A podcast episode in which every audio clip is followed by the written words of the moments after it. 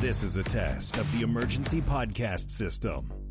Activated by contract termination. Rumors of our demise are greatly exaggerated. Welcome to Stacy on the Right with your host, Stacy Washington. She's blessed to be a Bible reading, gun toting, Air Force veteran, wife, and mom. Righteously American.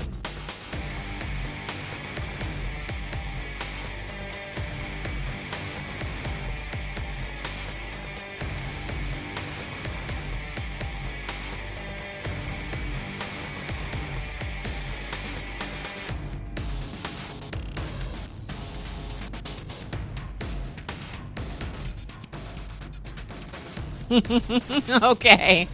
yeah. I have to start the show off laughing because, well, yeah, President Trump, he's uh, back out there winning, winning, winning, winner, winner, chicken dinner on um, the tax thing. So today on the show, I have, there's tons, just tons uh, for us to talk about.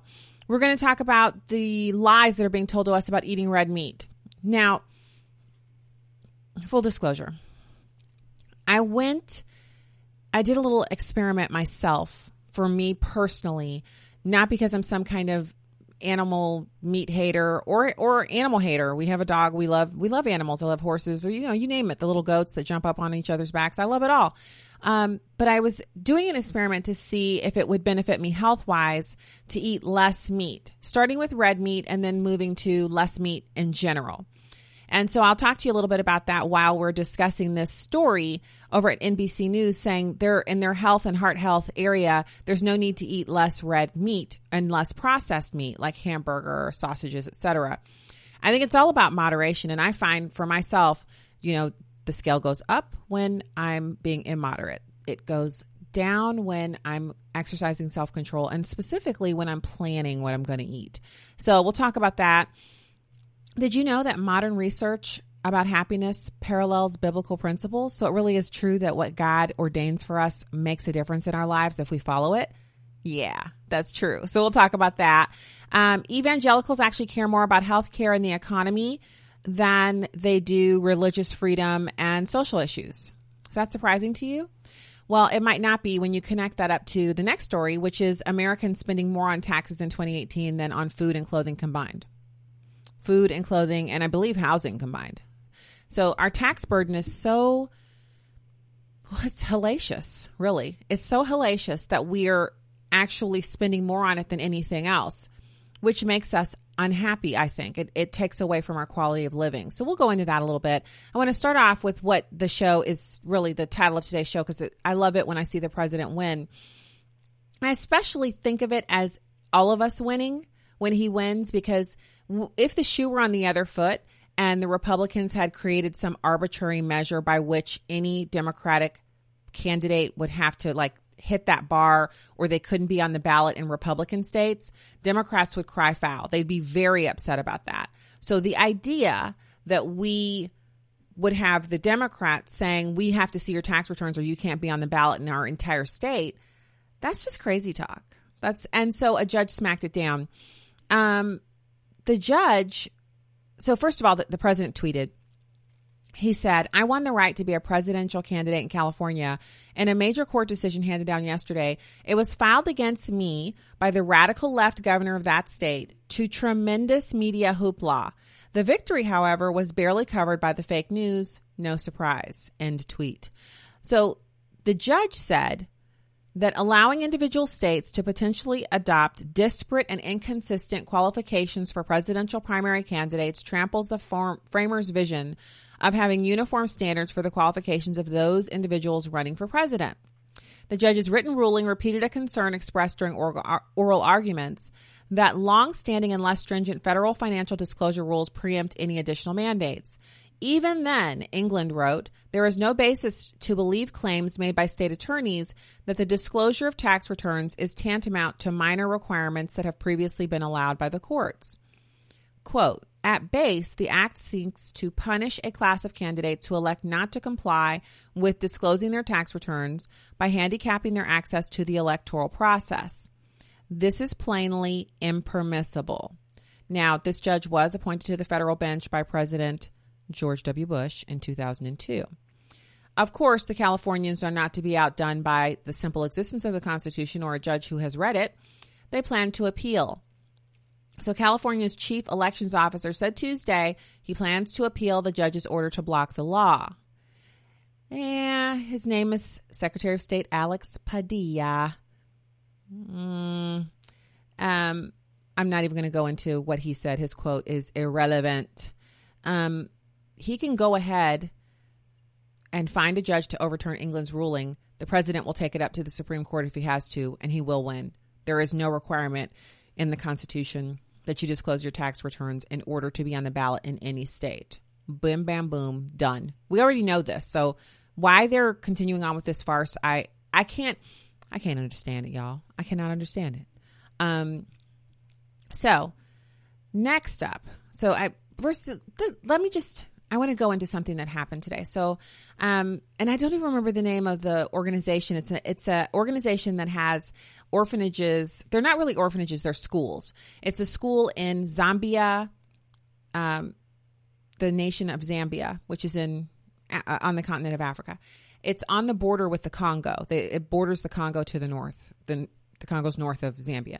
So they have this school there and 3000 kids live there. And one of the kids who has gone there is actually here in the us and he was at our kids school today. And they brought him into us uh, the the mom's prayer group so that we could pray over him. And he told us about his life living in the jungle hunting for snakes and being hunted by mongoose killing gorillas and bears and wearing their skins for clothing. And really living alone for two years. His father also was in the bush hunting and returning food to the village as he did, but they didn't live together. And then he went through a series of losses where friends of his who lived in the bush with him, who were his age, that mind you, he's like doing this from the age of eight. By the time he's uh, 11 or 12 years old, his friends, they've kind of formed a little group where they live together and they just, they're together um, in this environment. And this kid, he was so soft spoken. He had a beautiful accent, just an amazing presentation. We were we were weeping listening to him talk about how he was growing up. Because if you think about your child, you not having enough food to feed your child and your child going off into the bush to hunt for whatever they can bring back for you to eat and for you to be um well, you know, to, you can't provide for your child, so they don't live with you anymore and you don't even see them for two years. They never they didn't see him at all. He was so deep in the jungle that they he didn't come out, and they didn't know if he was alive or dead. So a few of his friends died, and then one by a snake bite. One, uh, I guess he fell and injured himself severely. You know, when they were walking at night. Um, all these things. So he's telling us about all of this and he said he was so devastated that he went into the jungle and he searched for months and months and months until he found his father and when he found his father, the father said, You're old enough now, you can stay here with me. And so they began to hunt together and live together, and he had companionship again, only to have his father fall ill from something that they ate. And he basically was carrying his father to someone he thought might be able to give him some medical attention. And it was a four day walk. And before he made it there, his father passed away. And so he was so despondent and devastated, having lost all of his friends and his father that he went towards the village and a man was driving a truck and he said come with me because he you know this teenage boy walking by himself dressed in animal skins. He says come with me. I'll take you to the village where you maybe can you know get some help. So they're riding along on this four day drive in this truck to the village and two days into the drive the truck gets a flat tire and these are dirt roads so the vehicle's incapacitated. So the guy says, Stay with the truck. I will go and see if I can get a replacement tire and I'll return. Well, after being there for four days by himself, another person happens upon this young this young Zambian teenage boy and he says, "Why are you dressed like that? You know, why are you wearing skins of animals, etc." He says, "I know of a school where they'll teach you how to read and write and how to live and how to improve yourself." And he says, "Come with me." And he says, I, I can't speak the language of people who are, you know, who run schools. I'm not an educated person. I can't do that. And the man just keeps on kind of hounding him and saying, You have to come with me. I can't leave you here with this broken down truck. You can't stay here. You have to come with me. So finally, he agrees and goes with him. And he takes him to this school that's run by this American couple. They just happen to be of the unpermanently, the not tanned uh, version of Americans. And they have run the school. Their sole purpose is to teach these kids how to improve their lives through the first coming to the knowledge of Jesus Christ and becoming Christians. And so he said in his very soft voice, he said, And so I became a Christian. And I mean, you could have just heard a pin drop in the room. We were just listening, so rapt our, our attention was to what he was telling us.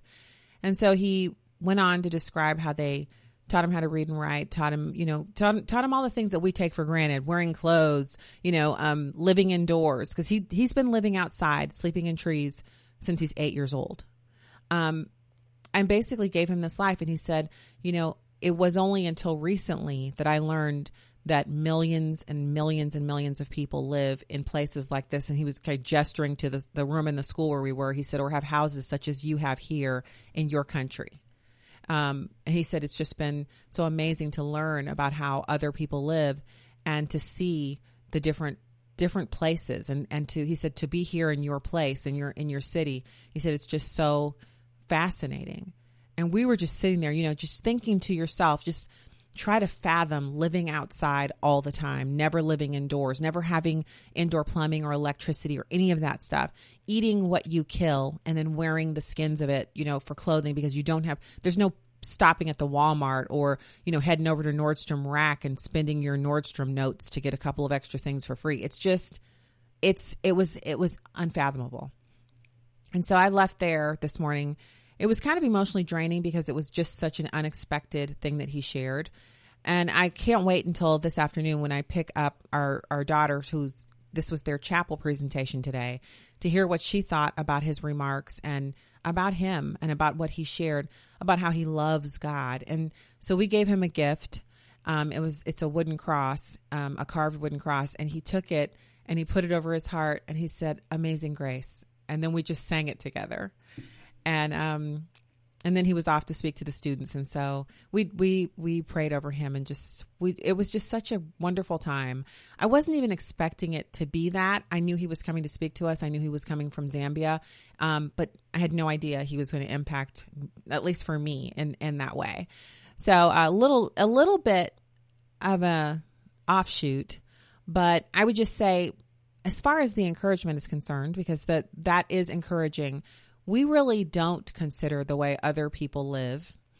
We don't consider how blessed we are to have all that we have. And we're constantly murmuring and complaining and thinking about, well, if only we could do this, if only we could have that, if only I was still working at the old place, you know, all that good stuff.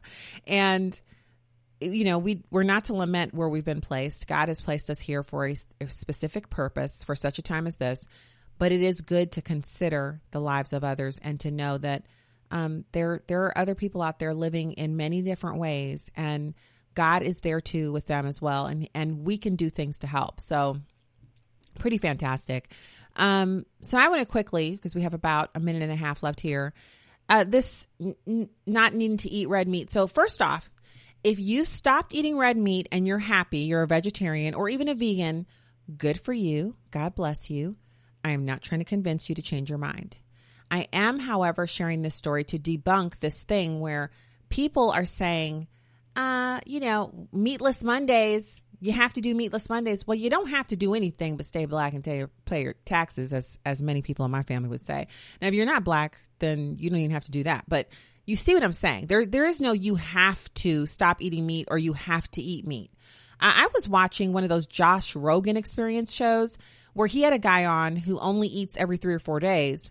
But on that third or fourth day when he eats, he eats 32 ounces of steak, sausage. You know, he's so basically he has one meal and it takes him about three hours to eat it. And he doesn't eat again. And he doesn't eat anything but meat, just meat. And he only eats that once every three or four days.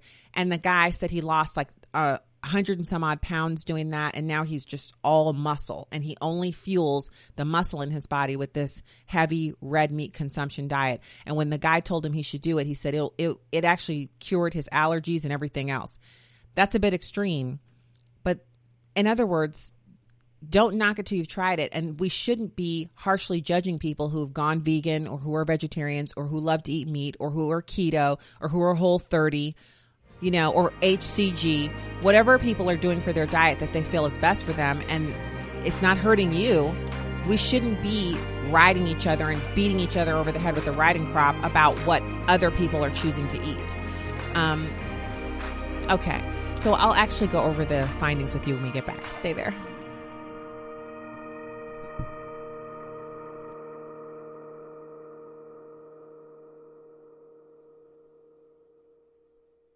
Is that a faucet running? That's not a faucet. That's a river rushing through the forest. Forest rivers provide over 100 million people with clean water to drink. What? I can't hear you because of the vacuum. That's not a vacuum. That's the trees in the forest cleaning up the air we breathe. I didn't know the trees were so amazing. Yep, and the forest gives us shade, trees to climb. That's awesome. Let's go explore some more. Visit the forest today and enjoy all it does just for you. To learn more about the forest and find one near you, go to discovertheforest.org. Brought to you by the U.S. Forest Service and the Ad Council. Jill, why don't you tell the class what you did this weekend? Well, my dad and I went in search of some magical minnows and found a zillion of them in the stream from our lookout rock. Then my sister and I escaped from an evil slug king and went back to my super twig fort for safety. Then we told stories till it got dark, and the Big Dipper led us all the way home. Where were you, Jill? We went to the forest. It's not that far away. Ask your parents to take you and your friends to the forest this week. It's closer than you think. Check out discovertheforest.org. Brought to you by the U.S. Forest Service and the Ad Council. What if I could tell you that a full blown wildfire was going to occur tomorrow, right where you live?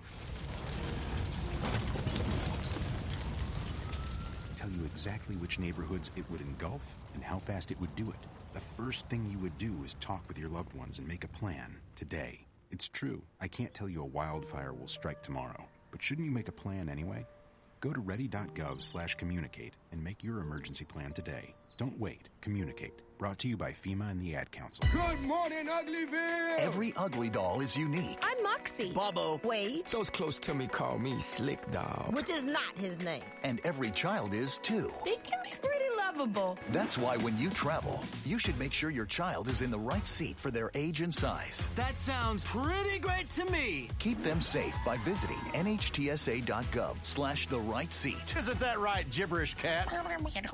Brought to you by the National Highway Traffic Safety Administration and the Ad Council. Welcome back to the Dog Show. Up next, we have Satchmo. Satchmo is a member of the Shelter Pet Group. That's right, a group known especially for their couch snuggling, ball chasing, face licking, and of course, companionship. Now, let's see him in action. Look how he makes eye contact with his person. That's actually known as the treat stare. How intuitive, and now he appears to be excitedly turning in circles. Ah, the happy dance so common with this group. But really, the best way to know an amazing shelter pet like Satchmo is to meet one. Visit theshelterpetproject.org today. Adopt. Brought to you by Maddie's Fund, the Humane Society of the United States, and the Ad Council.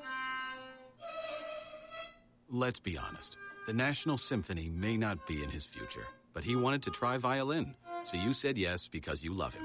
And if you love him that much, love him enough to make sure he's buckled up and in the back seat. Find out more about keeping your kids safe in your vehicle at nhtsa.gov slash the right seat. Show them you love them. Keep them safe. Visit nhtsa.gov slash the right seat. Brought to you by the National Highway Traffic Safety Administration and the Ad Council. Welcome back to Stacy on the Right.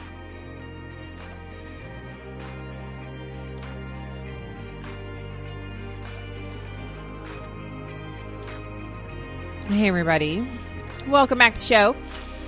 Okay, so let me first start off by saying that um, I totally understand when people are, are kind of freaked out about the fact that they're, you, you know, you want to try something new and maybe you've been told um, you need to give up whatever, give up meat or what have you. And so that's what you've been doing. And then you meet someone who's losing weight and they're doing it strictly on red meat. Well, remember all of our physiological like we're different in every way.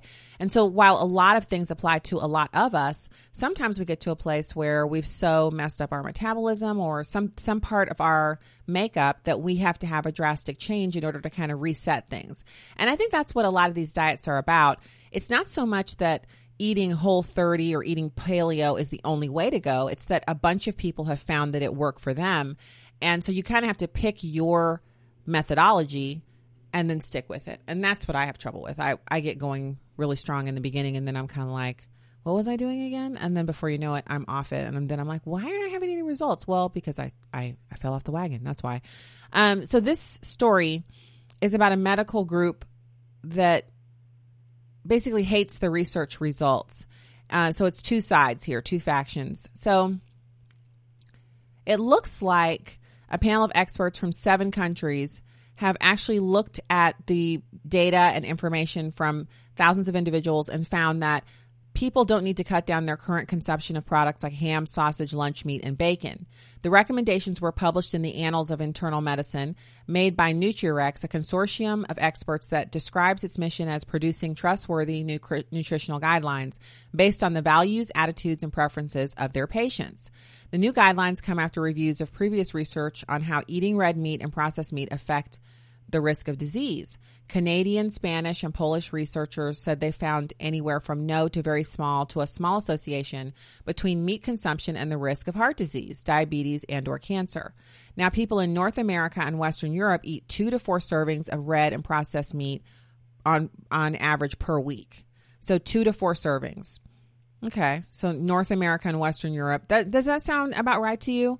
Uh, a couple of servings a week possibly four servings of red and or processed meat. Now, for me, I've stopped eating as much lunch meat um, as I used to before when the kids are smaller and I'd make them a sandwich. I would make one for myself um, because there's a lot of sodium in processed meat. So I, it's almost the thing that I've heard a lot of women that I love and respect who are a little older than me say is that you know you have your young diet, what you can eat when you're in your teens and your you know 20s and maybe even your early 30s and then as you get older each decade you drop some stuff out and you begin to change not only do your tastes change but you kind of make changes based on you know hey i'm i'm actually not only do i not have as much attraction to that but I find that when I eat it, I feel sluggish or tired or what have you. Do you see what I'm saying? So it's not so much that you're not eating it because you think it's going to kill you. It's that it's no longer serving you well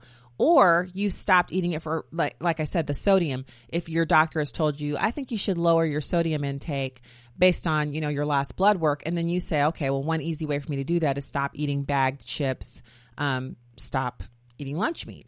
And it and sometimes it's those easier choices. Then you can have you know sausage or a hot dog occasionally and still enjoy that um, I've actually stopped eating hot dogs too it's just one of those things where you kind of look at, well, what do I do? I want one. What did I feel like the last time I ate one?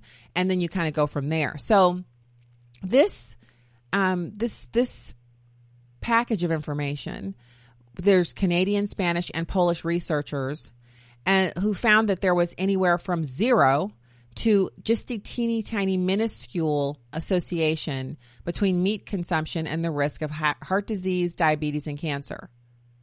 So this is kind of like a groundbreaking little bit of information here, if you ask me.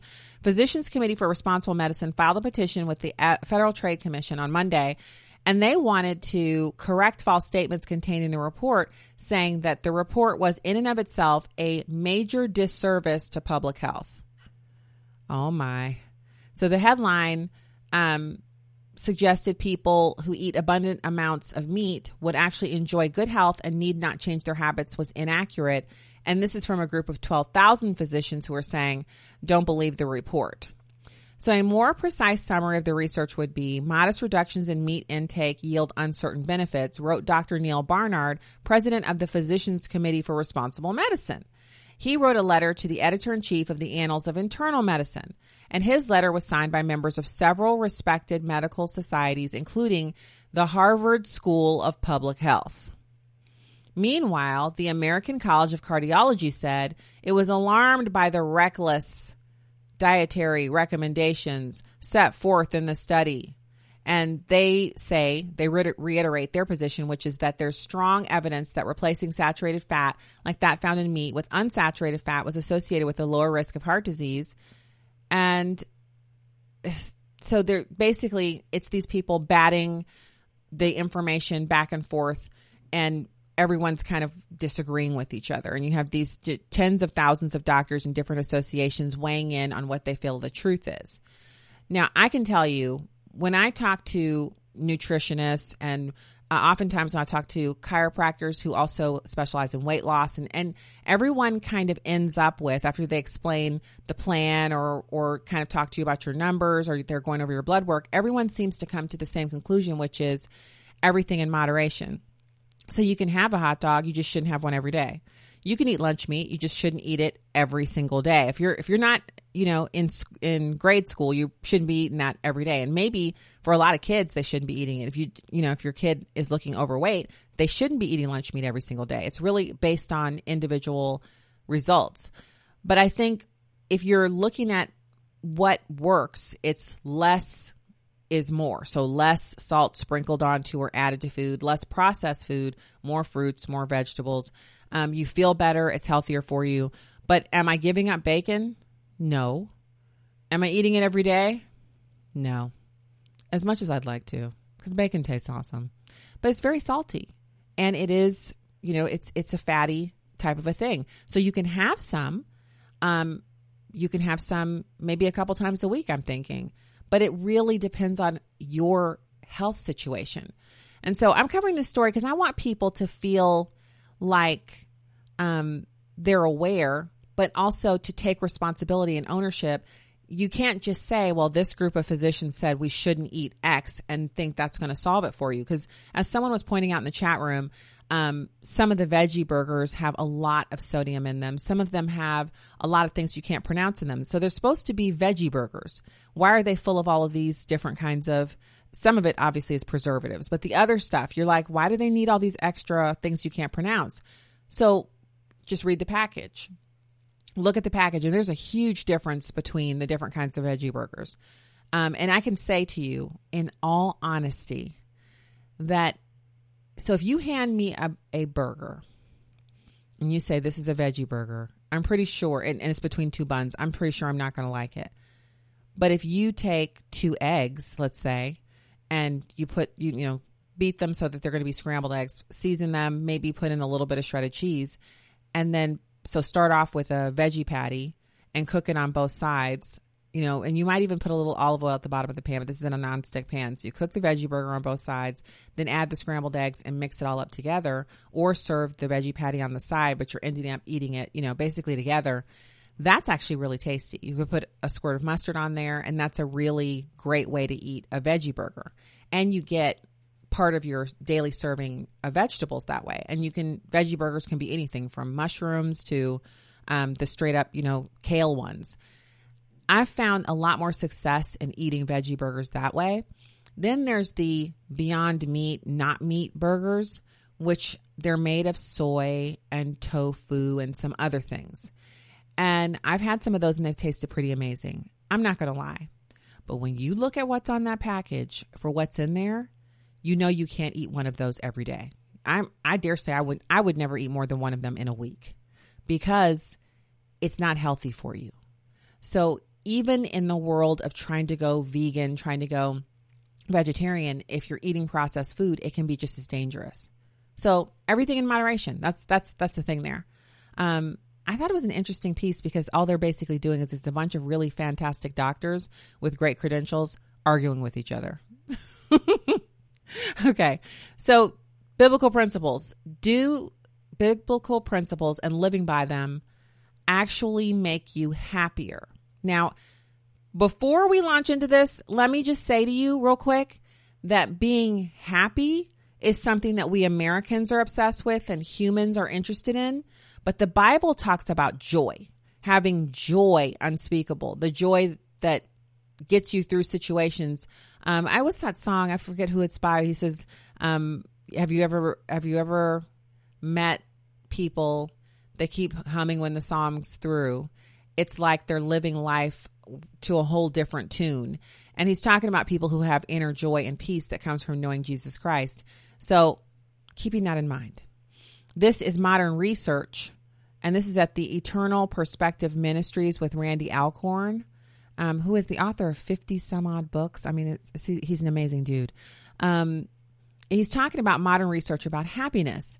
He says in the late 1990s, Martin Siegel, Seligman, Martin Seligman was the president of the American Psychological Association, and he noted that psychology's emphasis on the negative side of life, including depression and anxiety, while ignoring the positive, including happiness and well being, um, was a problem.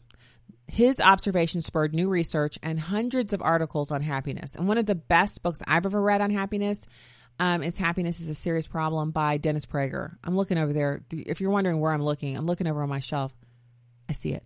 Um, I I have the book we we read it for book club. It is a great book. It is fantastic. It's so short. You can read it on a plane ride, and it is a wonderful book.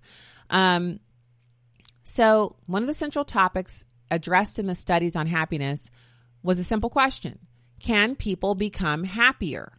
The resounding answer is, of course, yes to a degree, because as there are limits on human happiness, some are genetic, some are related to humanity's general condition, um, which obviously, if you're a Christian, you believe that the general condition of humans is sin and living under the curse, and the only remedy is salvation through Jesus Christ. But there's a kind of different way of looking at it. Like, does God want us to be happy? Is he concerned with our happiness? I've heard many differing perspectives on that. Um, so, a lot of the truth about people who are the happiness or the happiness, people who are the happiest seem to live by truths that really closely parallel biblical truths, um, biblical mandates. So, Duke University did a study on happiness, and they claim that their study showed that happiness is fostered by eight factors. The first being avoiding suspicion and resentment. Nursing a grudge is a major factor in being unhappy. I'm repositioning myself because so I can lean in on this puppy because I'm I'm actually this is fascinating. Not living in the past. An unwholesome preoccupation with old mistakes and failures leads to depression. Not wasting time and energy fighting conditions that cannot be changed.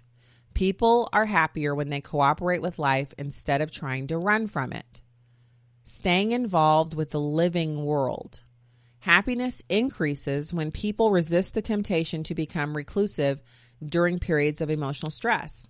So if you're stressed emotionally, the answer is not to run off and, you know, lock yourself up and not interact with other people. The opposite is what you should do. I find that other people will impart resilience to you in your time of need. So you basically you want to seek people out instead of staying home with a tub of Ben and Jerry's or whatever your favorite ice cream is, your Edy's, and getting in the bed and piling up the covers and you know binge watching whatever show. And there's nothing wrong with doing that occasionally. But if you're in the throes of a really rough period or transition or what have you, that's not your first go to. You want to go be around people. You want to have lunch or call a friend or meet up with a friend. And the reason I say meet up with a friend is because oftentimes when you're looking into the eyes of another person across a bowl of, you know, hot steaming noodle soup or something, everything just takes on a different perspective. And they can make you feel better for even just a few minutes. Looking into their eyes and seeing them interested in what you're saying, what you're going through, can mean a world of difference. So it's important. And I know there's a lot of emphasis that's placed on friendships and how, you know, how we treat each other. But sometimes you got to put all that stuff aside and say, I just need to spend time with a friend. And so put aside the last offense or hurt that you've had um, from that person where they didn't return your phone call or they're not returning your text messages or whatever. And just reach out and say, Hey, do you want to go have coffee? Let's go, let's go have some soup or something. Um, I just want to chat. And when you get there, you may not even feel like talking about whatever it is that's bothering you. I what I find is whatever is bothering me when I get there to talk and I start listening to my friend talk about what's bothering them, you become drawn in to that, which then means you have an opportunity to maybe encourage them. And you walk away encouraged. You may not have gotten to talk about your deal at all. Um, or they may say, What's going on with you? And you kind of tell them a little bit and they'll say, "Oh yeah, you know, we went through that." You know what I mean? There's nothing better than you're going through something and someone says, "I went through that too." You know what I tried? Or I went through that too and it was rough. They don't even offer you any advice or how to fix it. They're not there to fix it. They're just there to say, "Wow, I hate this. I hate that this is happening to you." It can make a huge difference, which is why we don't want to wall ourselves off. So, oh geez, we're almost up with the segment. Um, refusing to indulge in self pity when you're handed a raw deal, cultivating old fashioned values of love, humor, compassion, and loyalty, not expecting too much of yourself. Um, so basically, the gap between your self expectation and your ability to meet goals, and finding something bigger than yourself to believe in. Self centered, egotistical people score lowest in any test for measuring happiness. Sounds pretty good, doesn't it? We'll have more when we get back. Stay there.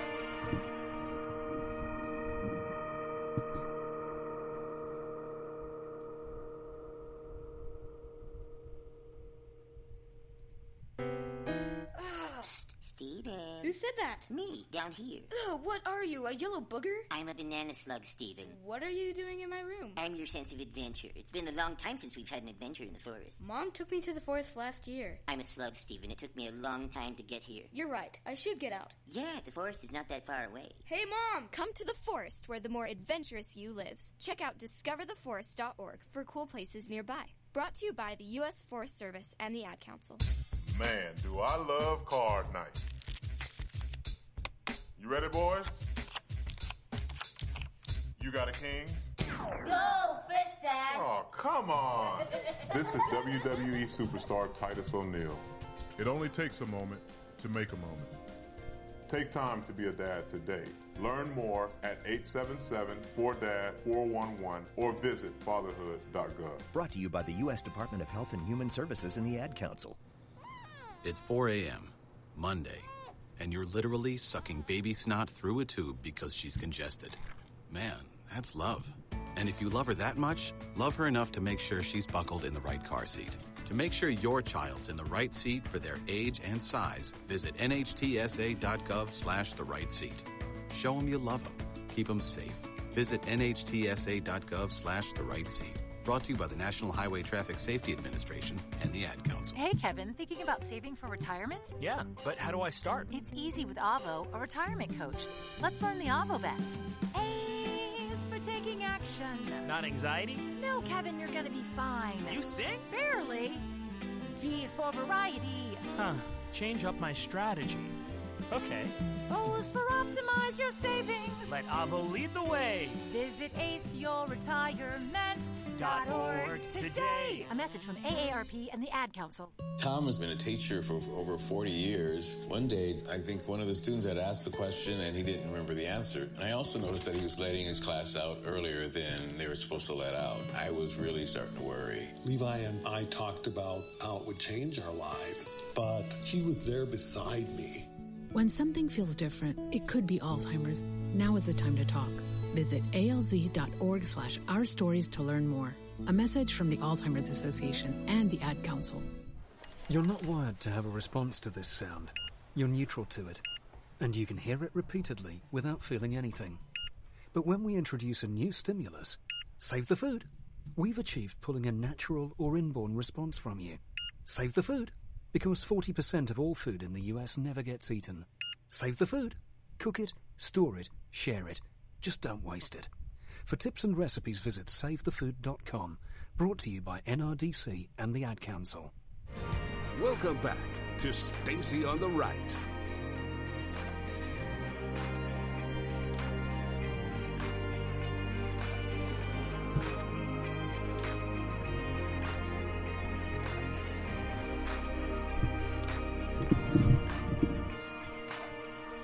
Hey, welcome back. Welcome back to the program. I want to say hey to everybody over on the live stream at stacyontheright.com. We have Cheeb, Jorn, Cacti Forever, Chow, Gray Eagle, and um, I think uh, so. Tracy, I see Tracy in here.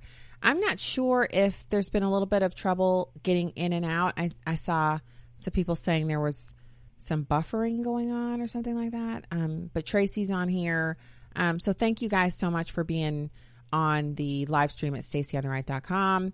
And I want to give you the other half of that article we were just talking about. So check this out. Um, out of the eight items, the author here, um, Randy Alcorn, he says he was reading the study and he found himself writing Bible verses in the margins, summarizing the finding like love your neighbor as yourself, give thanks in all circumstances, forgive each other. So he made a point by point list to the study's eight part conclusion. So number one, Jesus said, don't hold any grudges. Whenever you stand praying, forgive if you have anything against anyone. This is one of the harder ones for me. I have trouble with this one, but I do understand that God has mandated this for me to do, and I choose to forgive and move on. And when I do, I'm happier, uh, just unbelievably happier. The Apostle Paul embraced not living in the past. One thing I do, forgetting what lies behind and straining forward to what lies ahead, I press on toward the goal for the prize of the upward call of God in Christ Jesus. Number three, Jesus instructed us not to worry about things we can't change. Do not be anxious about your life, what you will eat or what you will drink, nor about your body, what you will put on. Which of you, being anxious, can add a single hour to a span of your life? Solomon spoke of, of the importance of engaging in human relationships. Two are better than one because they have a good reward for their toil, for if they fall, one will lift up his fellow. Five, Paul knew that contentment was the antidote to self pity. I've learned in whatever situation I am to be content. I know how to be brought low and I know how to abound. In any and every circumstance, I have learned the secret of facing plenty and hunger, abundance and need. Six, the list of virtues described by the secular psychologist looks very similar to this one. Make every effort to supplement your faith with virtue and virtue with knowledge and knowledge with self control and self control with steadfastness and steadfastness with godliness and godliness with brotherly affection and brotherly affection with love. So, sounds a lot like what the Bible says will make you happy. Seven, we're reminded of our limitations and then we're constantly in need of mercy and grace. God has willingly showered us, these gifts on us. Let us then with confidence draw near to the throne of grace that we may receive mercy and find grace in time of need. And number eight, Jesus said we should focus on what's bigger than ourselves. Seek first the kingdom of God and his righteousness. Furthermore, we are better off with others centered humility than self centered arrogance. Do nothing out of selfish ambition and vain conceit. Rather, in humility, value others above yourselves. So, a secular study such as this, especially scientific studies, will never actually talk about how things that they found in the study echo what the Bible tells us to do. But we know that researchers will admit the truth when they're asked directly. Sonja Lyubomirsky is one of the best known happiness researchers in the world. She admits, I don't have a religious or spiritual bone in my body, but she says the studies clearly show that religious people are happier. Her advice if it seems natural for you to practice religion and spirituality, then by all means do it. But what I'm saying is, wouldn't we be able to attract more people to practice Christianity if we as Christians were happier people ourselves? If when people looked at Christians, they saw giving, caring, loving people who went out of their way to exercise the tenets of true biblical Christianity, wouldn't they then be much more inclined to want to know more about it? So, as someone who can be very judgmental and is constantly talking about the wrongs that we see in Washington D.C. and across the country, I understand we there's a there's a place of balance. We have to tell the truth. Um, but we also should be caring for each other. And people are much more interested in how you care about them than what you think about their political beliefs, let's say. Um, and those things can change. I mean, I was a liberal once. Now I'm a, you know, hardcore, rib rocked conservative. Christian worldview. It can happen. Um, so this link is also at listen.stacyontheright.com. When the podcast goes live today, you will be able to click this link and share this information. As I read through it, I instantly thought of people that I know who complain about not being happy and complain about their circumstances, but they are in the throes of being suspicious and resentful, living in the past, wasting time and energy on fighting things with, you know, people that they live with that, that are never going to change, et cetera, et cetera. So, um, if you find any of it helpful, definitely share it. Let someone else know that this is information, especially that they can verify that these Bible scriptures exist and go along with whether or not someone's happy. So, Speaking of evangelicals, guess what? There's a study out that shows that evangelicals care more about health care and the economy than religious liberty and abortion. Which three of the following public policy concerns are most important to you? Christian said health care at 51%. Oh my goodness. The economy at 49%. And Jeez. National security.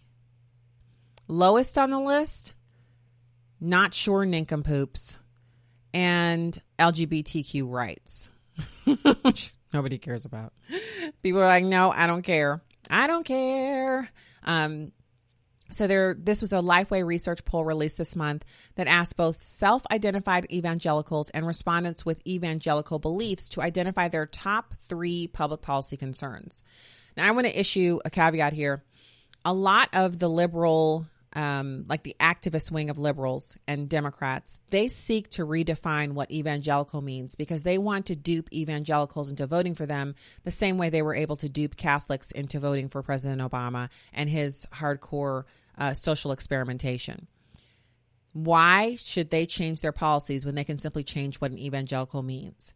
They're saying that black evangelicals and Hispanic evangelicals care about racial justice and social justice and abortion, but they're still evangelicals. Well, in order to be an evangelical, you need to believe in the risen Lord and Savior, um, that Jesus Christ is God, um, that the Bible is true and inerrant. And then there's a whole host of issues that are in the Bible that you also believe, namely that, you know, God protects life from birth, uh, from conception to natural death, not birth, conception to natural death, and that um, the way that we vote matters. I mean, there's there's a lot more to being an evangelical Christian than just saying um, I believe the Bible. Okay, you believe it, but do you live by it? Are you willing to actually crack that puppy open and read it for yourself, understand it for yourself, and maybe even do some study? That's where you get in a room with other people who've also studied the same passages, and you might even argue a little bit. You might disagree about what you've read, and then you go to the concordance and and you know other books that have been written by scholars where they unpack what the bible says and they cross reference and you know what i mean? That like there's more to it than just running around saying oh i'm an evangelical too. I just don't believe you know i don't believe in abortion restrictions. Oh what? Like uh, what is this? What what are you saying right now? Um so that that to me was pretty fascinating that they have this study out and that they found that so as we wrap up the show here, I want to talk about this tax issue. This is something that you, you, you guys know how I get in April. I get straight ticked about the tax burden, what we have to pay, why we have to pay it. It it angers me. I, I'm done denying it. I'm done acting like it's. I, it angers me. I don't like it. So Americans spent more on taxes in 2018 than on food, clothing, and healthcare combined. I said housing, healthcare, food, clothing, and healthcare combined. So in 2018, your tax bill was bigger than all of that. On average, Americans spent more on taxes than they did on the basic necessities of life. This is according to information compiled by the Bureau of Labor Statistics Consumer Expenditure Survey. The survey's recently published Table R1 for 2018 lists the average detailed expenditures of what the BLS calls consumer units. Consumer units include families, single persons living alone or sharing a household with others, but who are financially independent, or two or more persons living together who share their major expenses. In 20, 2018, according to Table R1, American consumer units spent an average of $9,031.93 on federal income taxes and $5,023 and 73 cents. So over $5,000 on social security taxes. The table calls those deductions. 2284 on state and local income taxes and 2199 on property taxes. And then another almost $100 on what BLS calls other taxes. Do you hear these these tabulations? So the combined payments the average American consumer unit made for these five categories of taxes was $18,617.93. Remember, that's the average. So millions, tens of millions of Americans paid even more than that. At the same time that they were paying these taxes, the same consumer unit was spending 7900 on food, 4900 on healthcare, and 1800 on apparel and services. These combined expenditures equaled nearly 15,000. Do you see the problem here?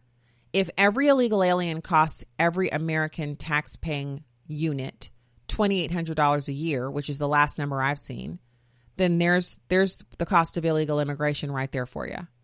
you would be paying less in taxes that you're spending on your uh, consumer goods. Um, you know your your different individual items, um, your basic necessities like food, clothing, and healthcare. You'd be spending less on taxes than you're spending on those things if you weren't subsidizing illegal aliens being here in the country. So it goes into some more detail. You should def- definitely check out the story. Um, I wanted to circle back around because, well, there's been some really fun stuff going on in the way of, uh, you know, the president and what he's been able to accomplish with this whistleblower thing. So uh, earlier today, I was reading and I saw that the Democrat Adam Schiff actually met with the whistleblower before the complaint was filed. Now I know what you're thinking. You're like, okay, I mean, maybe he knew about it. Maybe I'm the Queen of Prussia. He knew about it. This was orchestrated. It's a witch hunt. And why are we still going through with it? So I, I said earlier today on a local radio program that I'm doing regular hits on now that we got to get a team of the hungriest interns there are in DC in a room with a never ending pizza and sushi delivery type situation. Um, and just get these guys in there to go over the rules, the procedural rules of what can and isn't can't be allowed for for them, so the Republicans can fight back. Um, because the Democrats don't want anybody subpoenaed. Like yesterday, I was talking about subpoenaing people uh, like Hillary Clinton and Obama, etc. Democrats don't want that. They don't want those people subpoenaed. And I know why, because it's going to make them look bad. But that shouldn't be the consideration here. There has to be a way to fight back against this. So instead of only talking to the major news shows and kind of going back and forth, what we need is to see Americans actually given the opportunity to consider this information impartially and the Republicans need to have a say in it as well. Just because they're in the minority doesn't mean they can't do anything. Um, so you know, this just points to how stuck the Democrats really are. Um, so Hillary Clinton and the popular vote has been something that they've been talking about incessantly, and it's so annoying. It's unbelievable. They think that they can win it's pretty rare for the incumbent to lose the election. And so President Trump has like a 73.6% chance of actually winning again. And every reelected president usually adds states to their tally. So I'm going to just say, you know, I think Trump's going to win again. How about that? okay. Listen, you have a fantastic evening. God bless you. I'll be back with you tomorrow. Stacy on the right.